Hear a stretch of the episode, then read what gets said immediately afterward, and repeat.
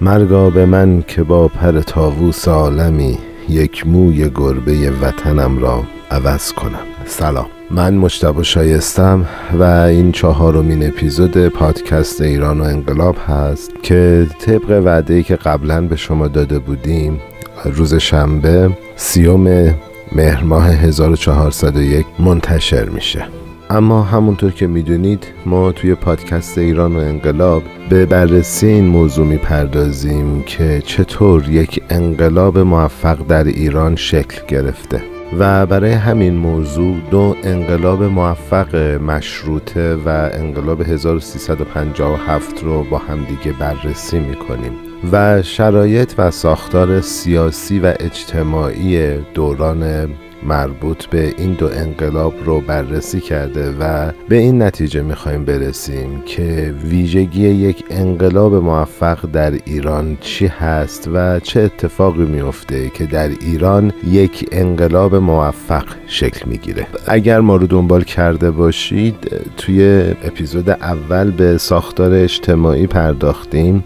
در اپیزود دوم ساختار جغرافیایی و طبیعی ایران رو بررسی کردیم و موارد مربوط به حمل و نقل پرداختیم. در اپیزود سوم اومدیم سازمان های غیر طبقاتی رو در روستاها و اشایر بررسی کردیم و اما سازمان های غیر طبقاتی در شهرها کارش باقی موند که به این اپیزود رسید. سوال سوالی که این اپیزود محور اون طراحی شده و ما تلاش می‌کنیم به این سوال پاسخ بدیم این هستش که نقش سازمان ها در ساختارهای اجتماعی شهری ایران چی بوده و در نهایت به این نتیجه برسیم که این سازمان ها چه تأثیری در انقلاب مشروطه برای ما داشتن. یه سری توضیحات دیگه هم هست که من حتما آخر اپیزود اونها رو با شما در میون می‌گذارم و به خاطر اینکه خیلی طولانی هم نشه مقدمه بریم سراغ اپیزود و ببینیم که چه در پیش داریم.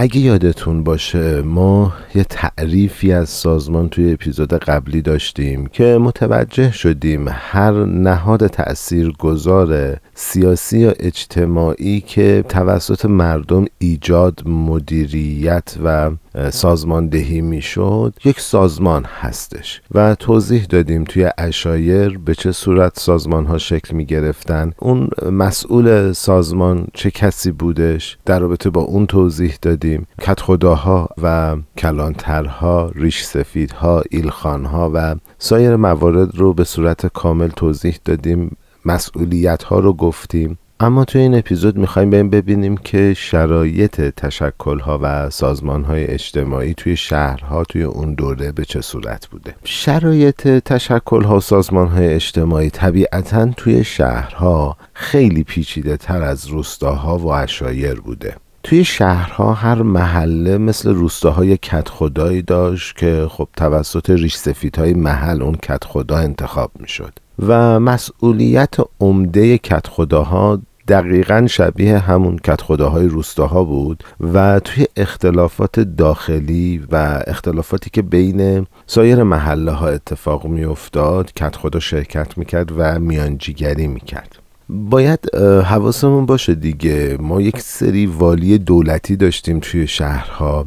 امام های جماعتی که به هر حال توی مساجد بودن کلانترها و میرابها مباشرین. داروغه ها و همه اینها در برابر اقتدار کت خدا قرار می گرفتن و خود اینها قدرت خاص خودشون رو داشتن که این هم از قدرت خود کت خدا کم می کرد یعنی اگر داروغه می اومد مالیاتی بگیره اینجا دیگه کت خدا نمی‌تونست بگه نه ما مالیات نمیدیم که. ولی خب می‌تونست میانجیگری کنه زمان و عقب و جلو بندازه یا اینکه حالا عدد رو کم و زیاد بکنه. از طرف دیگه یه سری افراد با نفوذ دیگه هم وجود داشتن.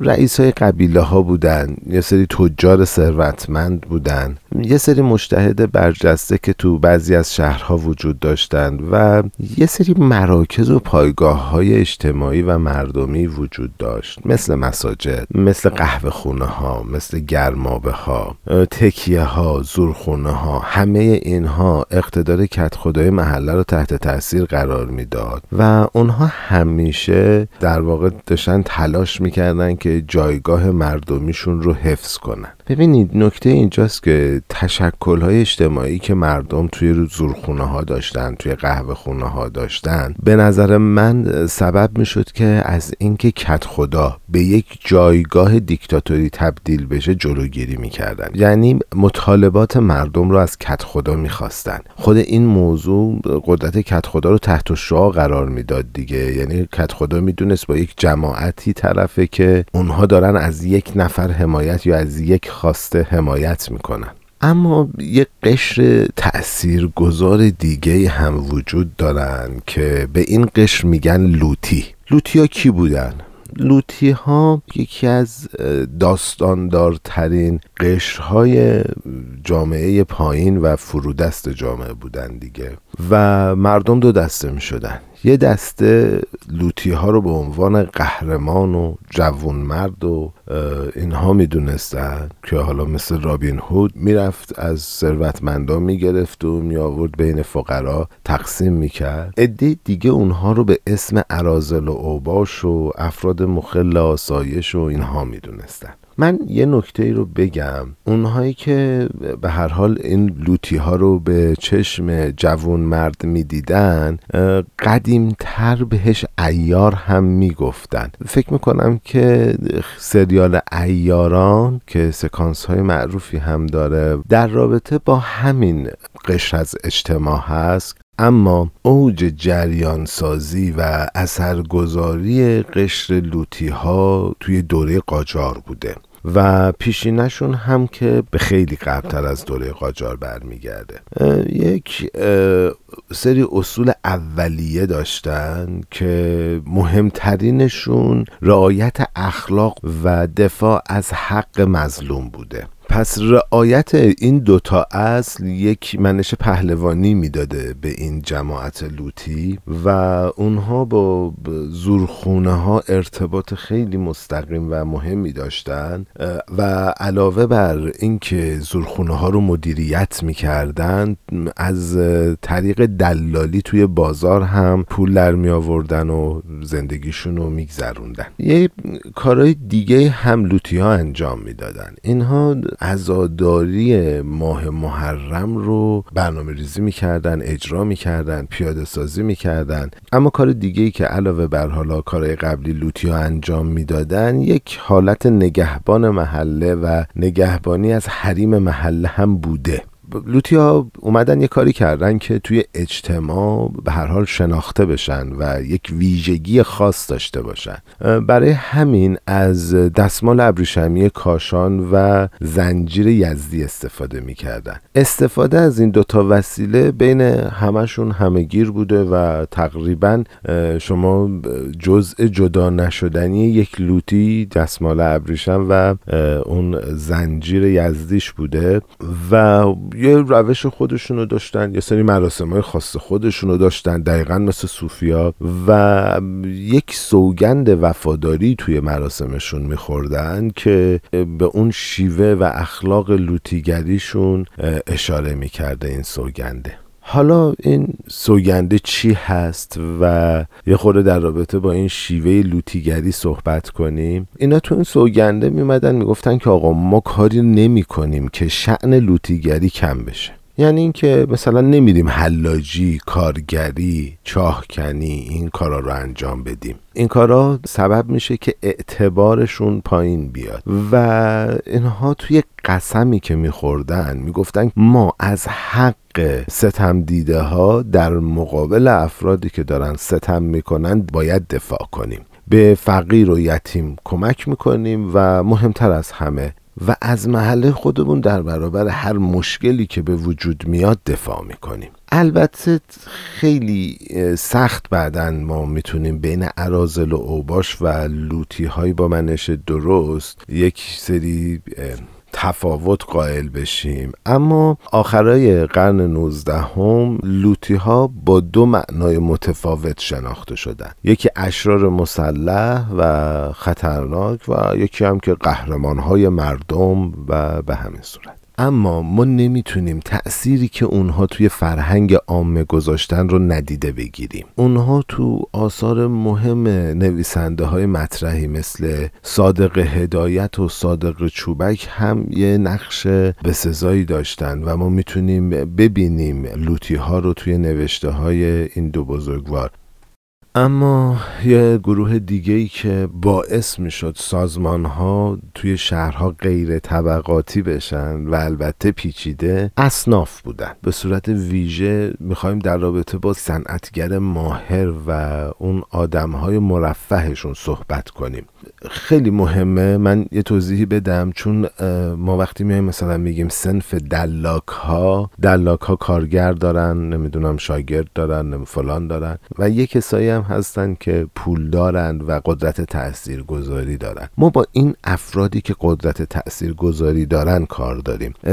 توی بحث ملی شدن صنعت نفت ما یک ویژه برنامه اسفند دو سال پیش تولید کردیم که اتفاقا تفاوت این دو قشر رو من اونجا توضیح دادم که مثلا قشر پولدار سمت چه حزبی بود و قشر فقیرتر سمت چه حزبی بود. اگر اون اپیزود رو گوش کنید کاملا متوجه منظور این خطها خواهید شد که ما وقتی میگیم سنف با صنعتگر ماهرشون و اون قشر مرفهشون کار داریم این افراد یه سری کت خدا داشتن طبق معمول ریش سفیدها اون کت خداها رو انتخاب می‌کردن. و اونها هم یه سری روش جالب داشتن تا بین سنف خودشون با سنف های دیگه یه سری تفاوت های مشخص داشته باشن. و از طرفی یکی از وظایفشون این بوده که اختلافی که بین استادها و شاگردها و کارگرها و اینها به وجود می اومد توی بخش خودشون رو کمتر کنن و حل و فصلش کنن. اما ببینیم که این دوستانمون چی کار می‌کردن توی سنف و اعضای سنف چی کار می‌کردن. اعضای سنف شاگردهای خودشون رو از فامیل و آشنا انتخاب می‌کردن. مقررات و قوانین سنف خودشون هم داشتن و پیش کت خداها می‌رفتن و مقررات رو به اجرا میذاشتن و به شکل شبکه‌ای این دوستان دارای حاکمیت انحصاری و خودمختار بودن. یعنی مثلا شما میمدید نگاه می‌کردید که اونها یه سری قهوه خونه خاص می‌رفتن. یعنی سنف فلان یه سری قهوه خونه خاص گرمابه خاص حتی مسجدشون. مثلا شما ببینید بازار مسگرها. حتی بازارشون زورخونهشون متفاوت بود. تئاتری که می‌رفتن متفاوت بود. و توی مراسم هاشون هم بعضا از یه سری رمزهایی استفاده می‌کردن که اون رمزها برای حفظ اسرار شغلیشون بود که همین چیزهایی که گفتم سبب می‌شد که اینا یک شبکه بسته رو داشته باشن. من یه نکته رو که اینجا به ذهنم رسید بهتون بگم. موضوع این که میگیم که این دوستان یه سری رمزای خاص داشتن که اسرارشون فاش نشه می‌تونیم به زبان زرگری اشاره کنیم که خب وقتی می‌خواستن دوتا زرگر با هم صحبت کنن از این زبان استفاده می‌کردن. البته می‌دونیم که الان رمز اون زبان چی هست ولی خب اون هم یک رمزی داره و با اون رمز صحبت می‌کردن. حالا کتاب به خاطر اینکه بیاد ساختار شهرهای بزرگ رو بهتر برای ما نشون بده میاد اصفهان رو مثال می‌زنه. شهر اصفهان پنجاه هزار نفر جمعیت داشته حدودا دوازده محله اصلی داشته. و هر محله هم همونطور که گفتیم کت خدا ریش سفید و ویژگی های خاص خودشونو داشتن یه چیزی جالب چون محله هایی رو که الان دارم میگم طبیعتا هم برای خودم جذابه هم برای احتمالا کسایی که اصفهان رو می‌شناسن. یه سری از این محله ها هنوز هست و با همون اسم قبلیه و فکر می‌کنم که خیلی جالب باشه برامون. هشت محله غربی اصفهان یعنی چهارسو عباس آباد شمس آباد لنبان اگر اشتباه نکنم جزبان باز هم اگر اشتباه نکنم بیداباد شیش بیداباد و درخوش یا دربخوش مربوط بودن به دسته هیدری و چهار محله شرقی یعنی شهشهان یزداباد خاجو و میدان میر هم به دسته رقیب یعنی دسته نعمتی تعلق داشت. حالا بیایم ببینیم که چه سازمان و چه سازگارهای پیچیده ای توی همینا بود؟ من یه توضیح بدم خیلی جالبه ها هنوز سری از این محله ها رو با اینکه من اصفهانی نیستم یعنی چهار سو رو تو اصفهان عباس آباد می‌دونم هنوز هست یا حالا خاجو میدان میر. یعنی فکر می‌کنم اینا هنوزم هست. خیلی جالبه برام که این محله ها چه قدمتی داره و خیلی برام هم جذاب بود. بریم این سازوکار پیچیده سازمان های غیر طبقاتی که توی اصفهان بوده رو ببینیم به چه صورت هست. کتاب جز به جز میاد در رابطه با همه مشاقه همه سنف ها که توی این مناطق بودن صحبت می‌کنه. ما به خاطر محدودیت زمانی که توی اپیزود داریم باید ازشون گذر کنیم. دوستایی که علاقه مندن این موارد مربوط به سازمان های غیر طبقاتی فصل اول کتاب دکتر یراواند آبراهامیان هست تاریخ ایران بین دو انقلاب و می‌تونید اونجا مطالعهش کنید. بریم یه موسیقی گوش کنیم چند ثانیه. که خود از این فضا در بیایم. بریم سراغ مناطق روستایی. ببینیم این توی مناطق روستایی ما چه کشمکش هایی بین سازمان های غیر طبقاتی داشتیم.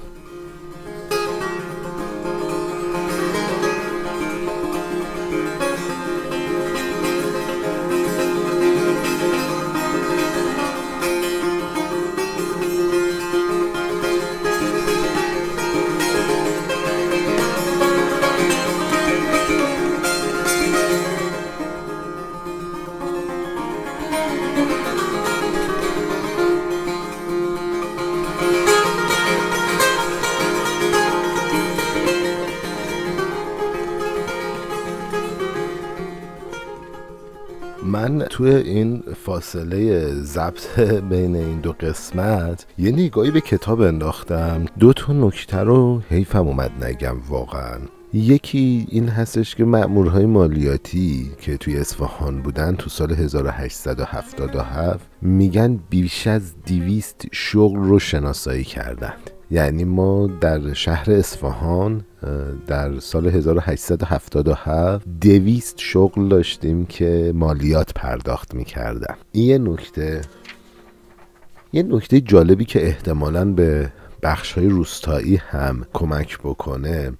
موضوع این هستش که بعضی از محله های اصفهان مشخصا معلوم بوده که برای چه افرادی بودن. یعنی مثلا محله های لنبان و جذبان و بیداباد من واقعا امیدوارم که درست اینا رو تلفظ کنم. مربوط به مهاجران بختیاری بوده و حتی میگن که خیلی از دلالای خورده پای اطراف شهر و اینها هم توی این محله ها بودن. دو تا منطقه دیگه هم بوده که باز ما توی متن اصلی نداشتیم. منطقه جوباره و جلفای نو. این دو تا منطقه چرا مهم هستند چون برای غیر مسلمانان بودند محله جوباره محل سکونت یهودیا بوده که عمدتا هم توی صنعت ابریشم بودن و جلفای نو هم با ریش سفید جداگونه و کت خدای جداگونه برای ارمنی ها بوده. من تصور می‌کنم که هنوز جلفا محله مسیحی ها باشه. من میگم نمی‌دونم ولی فکر می‌کنم هنوز هم جلفا محله مسیحی ها باشه. خب بریم سراغ روستاها. اما بریم سراغ روستاها مثل مناطق روستایی که سمت چهار محال فریدن و فکر کنم پشتگوه که اینها سازمان های اجتماعی بیشتری داشتن. جمعیتشون علاوه بر اینکه به هر حال 500 تا روستای جداگونه رو شامل می‌شد به گروه های زبانی و مذهبی مختلفی هم طبقه بندی می شدن یعنی اگه من بخوام مثال بزنم گروه محلی شیعه مذهبا با گروه های آذری زبان با روستاهای ارمنی گرجی و حتی روستاهای بهایی هم وجود داشت. بعد نیست بدونیم که آذری ها و ارمنی ها و گرجی ها در زمان صفویه. برای کشاورزی و محافظت از مناطق کوهستانی به اونجا منتقل شده بودند و یک گردشگری توی قرن 19 هم برای عواسط قرن 19 هم میگه که گرجی ها با توجه به اینکه دین اسلام رو قبول کرده بودن اما هنوز هویت های فرهنگی خودشون رو حفظ کرده بودن. اما یه گردشگر دیگه ای توی اواخر قرن 19 هم به این نتیجه رسیده بود که بهایی مرفه روستای نجف آباد دیگه روحیه انقلابی نداشتن و اصلا به فکر جنگ و انقلاب نبودن. اما همچنان بین همسایه هاشون بدنام بودن. من یه نکته رو اینجا دوست دارم باهاتون به اشتراک بگذارم. خب توی شهرستان فریدن با توجه به اینکه من پدرم توی شهرستان فریدن معلم بوده بعد از انقلاب توی اون دوران گذار و توی اون شرایط بینظمی مردم خیلی تلاش داشتن که بهایی ها رو بیرون کنن و بدتر از همه به قتل برسونن. خب با توجه به موضوعی که توی دوران انقلاب وجود داشت این کار رو یک کار انقلابی می‌دیدن و می‌گفتن که به به چه کار درستی و فلان و ما این کار رو باید بکنیم. واقعیتش اینه که از نظر من تفاوت رنگ قومیت مذهب فرهنگ زبان چیزیه که باید باعث اتحادمون بشه نه باعث اتفاقمون.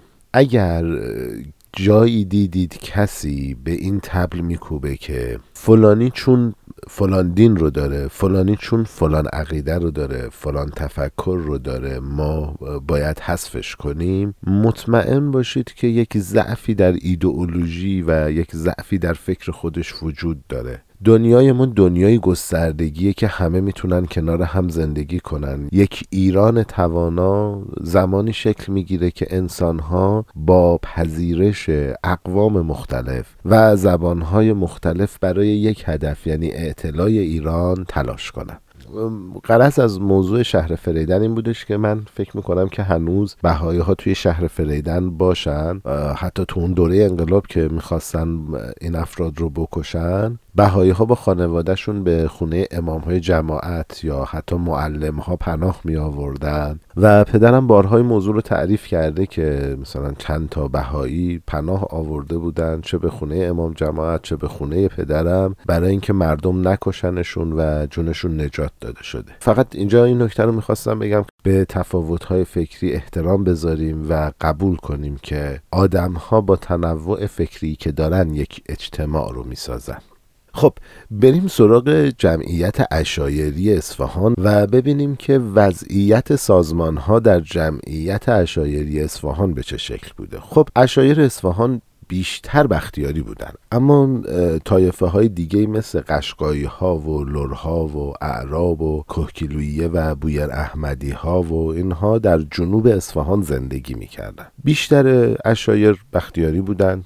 توی اپیزود قبل توضیح دادیم بختیاری ها تحت حاکمیت ایلخان زندگی می‌کردن و اونها دو دسته مهم داشتن. دسته چهار لنگ ها و هفت لنگ ها ببینیم این دو دسته چرا اصلا به وجود اومدن و چه شکلی به وجود اومدن چه اهمیتی دارن. واقعا مهم هستن این دو دسته ها توی تاریخ. خود اشایر میگن که آقا این تقسیم بندی مربوط به شجر نامه افسانه ای مونه و یک جنگی بوده یه رئیسی هفت تا پسر داشته یک رئیسی چهار تا پسر داشته. ولی کتاب و دکتر آبراهامیان این موضوع رو رد می‌کنه و میگه که اصلا همچین موضوعی پایه و اساس درست حسابی نداره. هیچ چیز مستند و مستدلی هم براش وجود نداره. اما نظر مردم شهرها یک کم متفاوت تر بود. اونها میگن که این تقسیم بندی یک نوع تقابل بین غنی و فقیر توی پرداخت مالیات هستش. یعنی چی؟ ببینید قبایل چهار لنگ ثروتمندتر از هفت لنگ ها بودن. نسبت پرداخت مالیاتشون هم کمتر بوده. یعنی چقدر بوده؟ چهار دهم چهار دهم یک درصد نه نه واقعا چیز چهار دهم بوده نسبت پرداخت مالیاتشون. در صورتی که همونطور که شما همین الان حد زدید درصد پرداخت مالیات دسته هفت لنگ ها هفت دهم بوده. اما تعادل قدرت همیشه برقرار بوده. یه دوره هفت لنگ ها قدرت داشتن یک دوره چهار لنگ ها قدرت داشتن. و هر کدوم هم یک سازمان اجرایی خاصه به خودشونو داشتن. یعنی هفت لنگ ها سازمان اجتماعی خودشونو داشتن چهار لنگ ها هم بر اساس سازمان اجتماعی خودشون زندگی می‌کردن. من همه تلاشمو کردم توی این اپیزود و اپیزود قبلی سازمان های غیر طبقاتی که توی شهرها و روستاها و اشایر وجود داشت رو توضیح بدم. شهر اصفهان رو یه خورده عمیقتر بررسی کردیم. من یه چیزی رو می‌خوام بگم. واقعا یک سازمان مللی توی ایران وجود داشته توی همون دوره قاجار. شما ببینید چند اقلیم چند طایفه چند سازمان با شیوه های مختلف داشتن زندگی می‌کردن توضیح دادم تو اشایر مثلا بختیاری ها با یک ساختاری بودن یک ساختار پیچیده تری داشتن. اون طرف توی روستاها ما ساختارها چقدر پیچیده بود؟ ساختارهای جمعیتی رو شما دیدید که ما توی اپیزود دوم توضیح دادیم توی شیراز چه اتفاقی افتاد. ساختار مذهبی رو دیدیم. همین الان مذهب تشیع. ما دیدیم چقدر فرقه داره و فرقه های خیلی عجیبی هم از توش متولد شده. می‌خواستم بگم که ایران می‌تونه یک سرزمین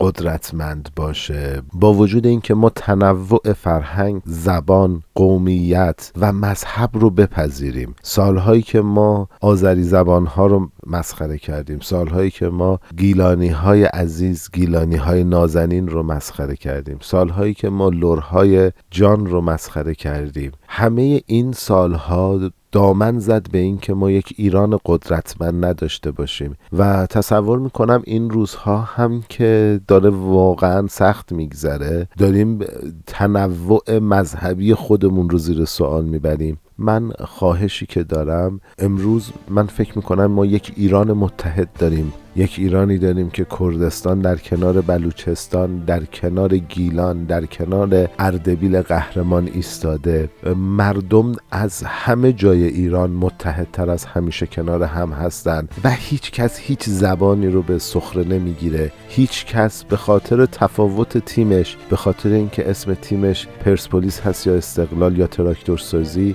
به کسی توهین نمی‌کنه و ما به یک دست شکل ممکن در اومدیم. امیدوارم این یک دستیمون توی مذهب به وجود بیاد. امیدوارم یک جایی برسه که ما بپذیریم اون کسی که عقیدش این هست که در مسجد عبادت کنه با اون کسی که عقیده داره که اصلا عبادت نکنه. هر دو حق زندگی دارن هر دو به یک اندازه حق تصمیم گیری دارن و هیچ کس نمی‌تونه به شخص دیگری زور بگه و ظلم کنه. واقعیت من هر هفته میگم امیدوارم این هفته خبرهای خوب بشنوید. ولی متاسفانه هفته پیش ما خبری رو از مدرسه دخترانه در شهر اردبیل شنیدیم. همینطور که من خاطرم هست در رابطه با مدرسه دخترانه در افغانستان صحبت کردم. اینجا هم می‌خوام بگم که واقعا دردناک بود این اتفاقی که توی شهر اردبیل افتاد. خشونت به هر نحوی از نظر من قابلیت پذیرش نداره و مردود هست. و به نظرم تا زمانی که گفتگو هست خشونت جایی نداره. اما زمانی که خشونت وارد عمل میشه واقعا زخمهایی رو روی سینه مردم می‌گذاره که به این سادگی ها ترمیم نمیشه. خب نمی‌خوام توضیحات بیش از این شه. من آدرس شبکه های اجتماعیمون رو بگم خدمتتون. به دلایلی ما قصد نداریم توی اینستاگرام فعالیتی داشته باشیم اما در شبکه اجتماعی تلگرام خب ما یک کانالی رو راه اندازی کردیم که اونجا هم شما می‌تونید با ما ارتباط بگیرید. آدرس کانالمون هست HMPC underline ایران و انقلاب که انقلاب با کیو هست. این برای تلگرام هست اما در توییتر ما آدرس ساده تری داریم ادسان ایران و انقلاب. دوباره با کیو شما می‌تونید ما رو اونجا دنبال کنید اخبار رو دنبال کنید با ما در ارتباط باشید و بتونیم کنار همدیگه به یک آگاهی مناسب برسیم. اگر محبت کنید و پادکست ها رو از طریق کست باکس بشنوید من ممنونتون میشم. تلاش می‌کنم که با توجه به مشکلاتی که برای گوشی های آیفون وجود داره هرچه سریعتر روی اپل پادکست هم ما منتشر کنیم. این اپیزودها رو تا این مسائل برای گوشی های آیفون هم برطرف بشه. امیدوارم که این هفته هفته پر از خوبی شادی و سلامتی باشه و ما خبرهای خوبی بشنویم و کنار همدیگه یک زندگی آزاد و برابر داشته باشیم. دل و روزگارتون خوش. خدا نگهدار. فروغ آدمیت راه در قلب تو بخشاید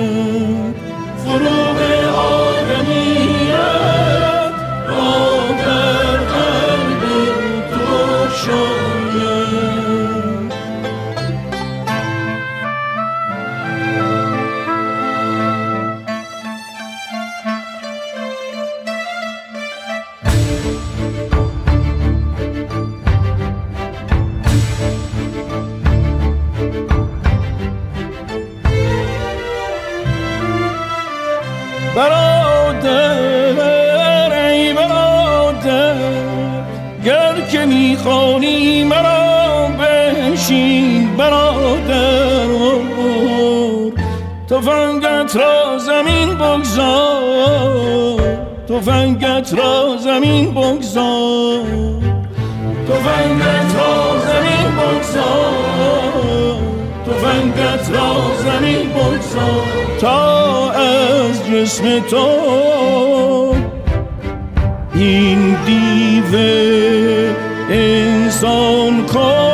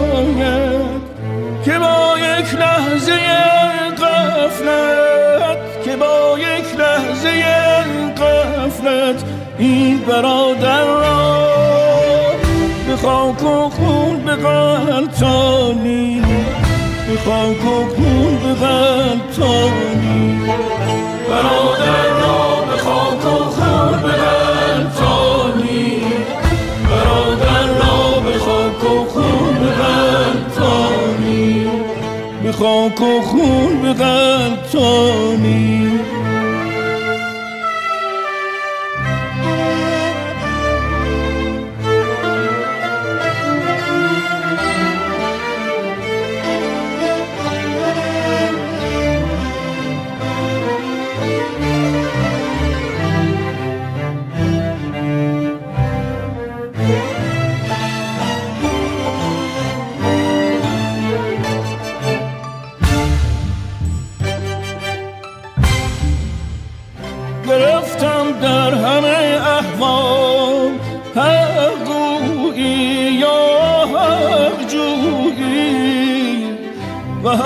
توست ولی حق را برادر جان.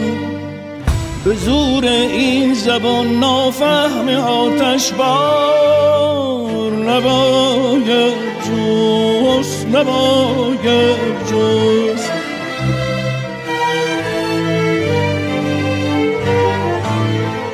اگر این بار شد وجدان خواب آلودت بیدار اگر این بار شد وجدان خواب آلودت بیدار تفنگت را زمین بگذار تفنگت را زمین بگذار تفنگت را زمین بگذار تفنگت را زمین بگذار تفنگت را زمین بگذار. زمین بگذار. تفنگت را زمین بگذار.